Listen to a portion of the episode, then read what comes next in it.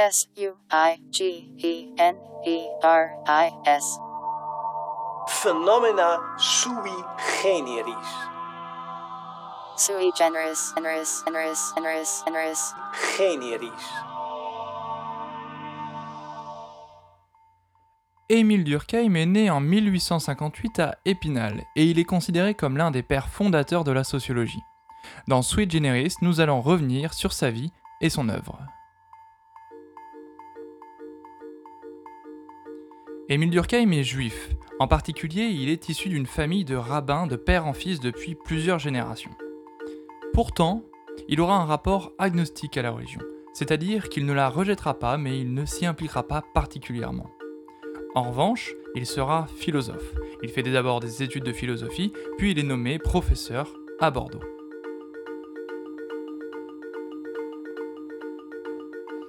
Comme tous les intellectuels de son temps, sa philosophie consiste à s'interroger sur l'humanité, son évolution, les raisons pour lesquelles elle agit comme elle agit.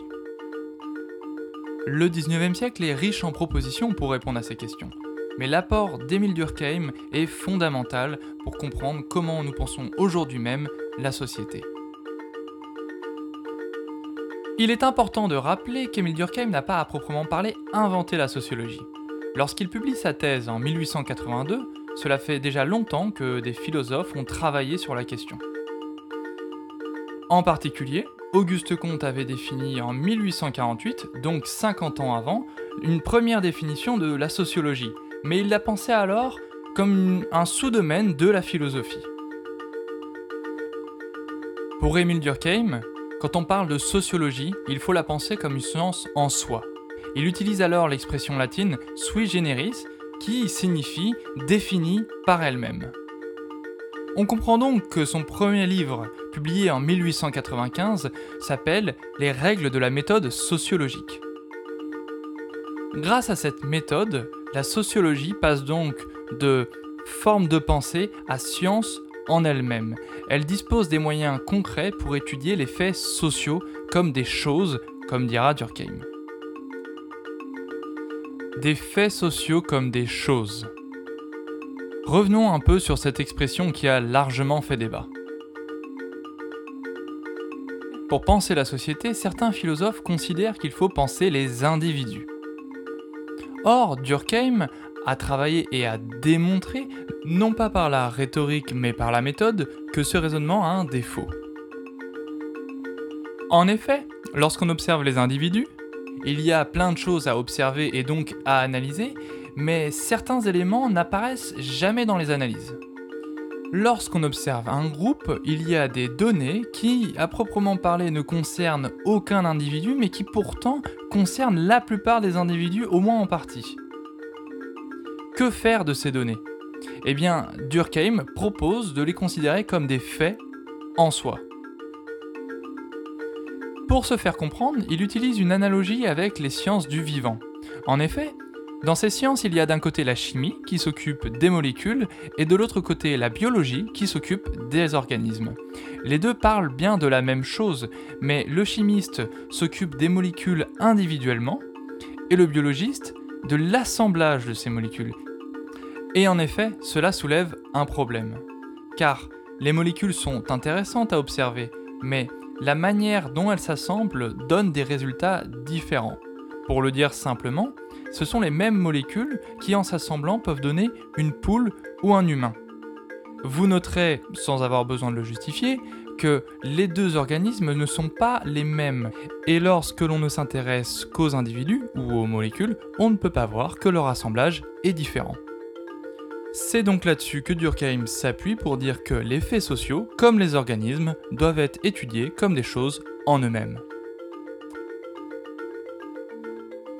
Les auditeurs attentifs auront remarqué que pour l'instant nous avons plus parlé de philosophie que de sociologie. Comme toutes les sciences, elle est fondée sur des principes qui incluent des principes philosophiques.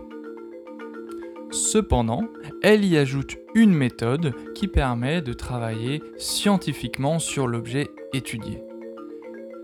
Émile Durkheim a lui-même mis en application la méthode qu'il a conceptualisée mais nous verrons ça après la fin du morceau de Midori Takada, Crossing.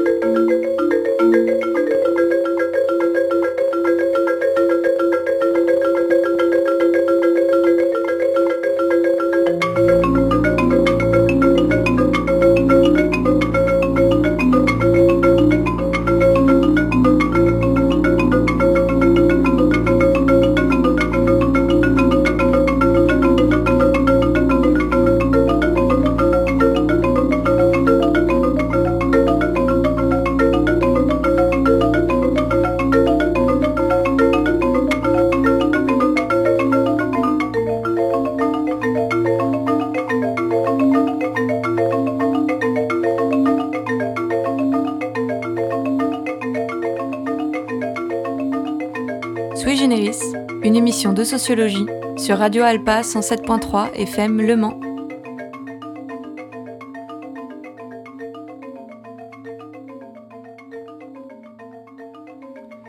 À la fin du 19e siècle, Émile Durkheim est devenu un intellectuel français important. Il s'engage lors de l'affaire Dreyfus pour défendre le militaire juif injustement accusé. Puis, il soutiendra la création de la Ligue des droits de l'homme, et même, puisqu'il est ami avec Jean Jaurès, celle du journal L'Humanité. Mais surtout, c'est en 1897 qu'il publie Le suicide, son premier travail sociologique. Son idée est simple. Puisqu'on peut considérer les faits sociaux comme des choses en soi, alors on peut expliquer les actions individuelles par le social. Cela remet en cause un principe de liberté individuelle qu'on avait l'habitude de considérer comme normal. Et pour prouver la pertinence de son propos, quoi de mieux que de travailler sur le suicide? Après tout, cet acte n'est-il pas le plus symbolique d'une liberté individuelle? Pour observer son objet d'étude, Durkheim passe donc par des statistiques de plusieurs pays européens. Il commence par découvrir un lien entre le niveau d'industrialisation des pays et du taux de suicide. Mais comment interpréter cette relation statistique? Il va alors prendre d'autres critères pour essayer de faire des croisements. Il commencera par chercher des taux de folie, mais il ne trouvera rien de probant. De même avec la consommation d'alcool ou les questions de race. Ce qui, à l'époque, rappelons-le, est un terme plutôt banal pour désigner des caractéristiques ethniques ou de couleur de peau pas vraiment bien défini. Il trouve un lien d'hérédité dans les suicides, mais pas d'explication biologique pour le justifier. Puis il s'intéresse à trois facteurs cosmiques.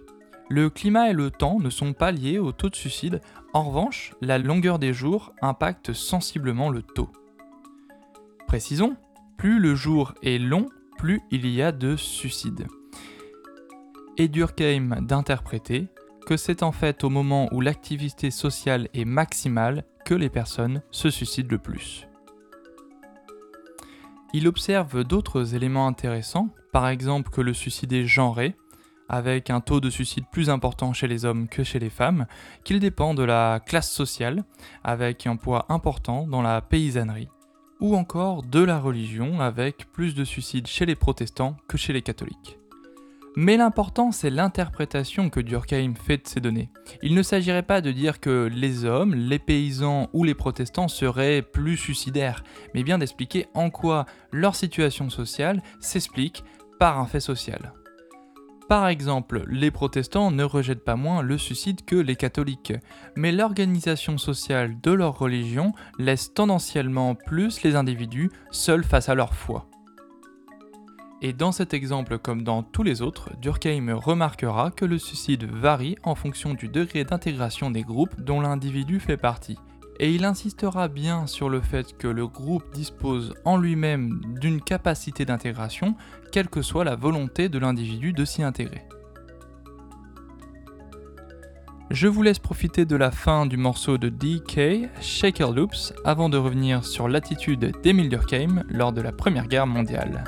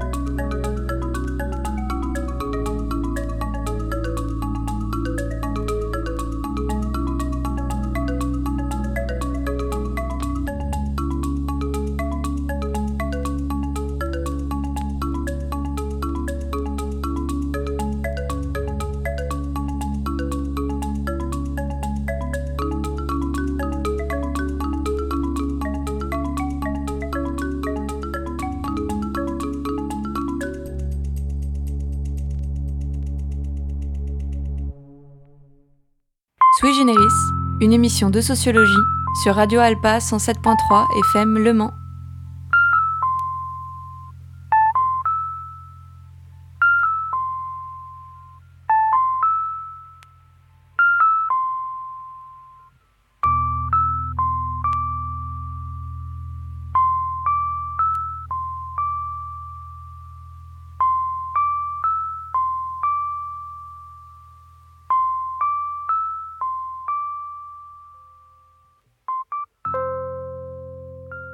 Émile Durkheim est donc convaincu de l'importance du social pour expliquer les comportements humains. Il n'en fera pas un principe métaphysique, mais un postulat empirique. Et il dira que puisque la loi de causalité a été vérifiée dans les autres règnes de la nature, que progressivement elle a étendu son empire du monde physico-chimique au monde biologique, de celui-ci au monde psychologique, on est en droit d'admettre qu'elle est également vraie du monde social. Il considérera donc qu'il faut démontrer l'importance des représentations collectives, le poids des déterminations pour prouver à quel point le social détermine les individus.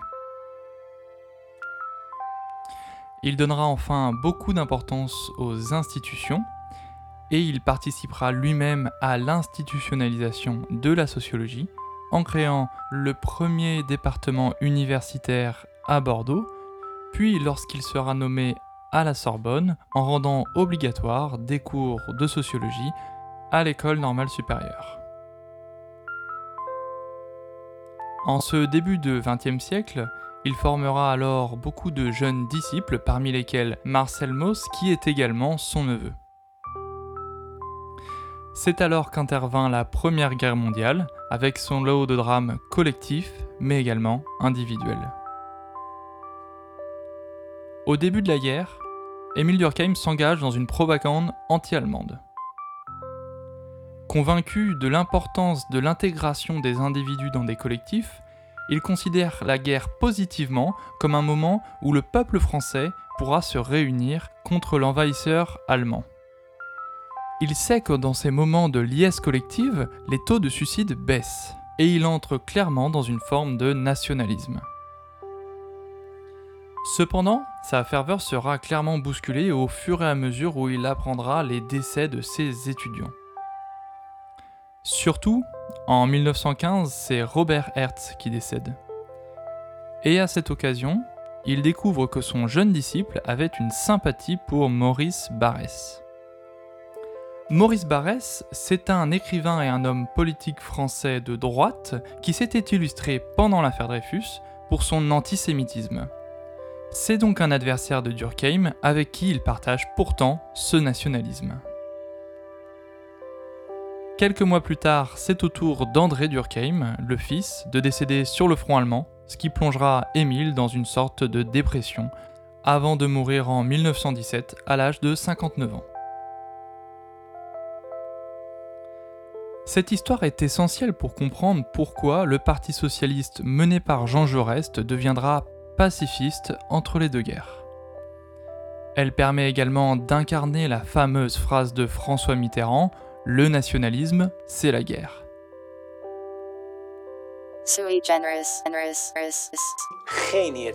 Ainsi s'achève notre première émission de Sui Generis dédiée à Émile Durkheim.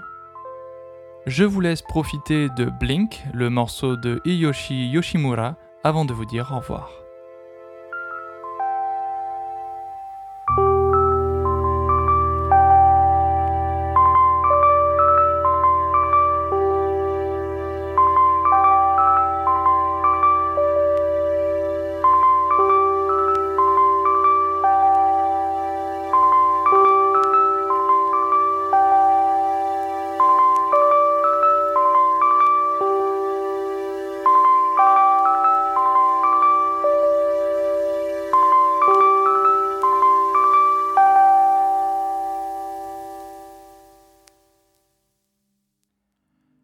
Merci d'avoir écouté Sweet Generis sur Radio Alpa 107.3 FM Le Mans. L'émission est disponible en podcast sur le site de la radio. Je vous laisse avec la suite des programmes et vous dis à dans deux semaines, même heure, même fréquence, pour une émission consacrée à Max Weber, un contemporain d'Emile Durkheim. S U I G E N E R I S. Phenomena sui generis. Sui generis. Generis. Generis. Generis. Generis. Generis.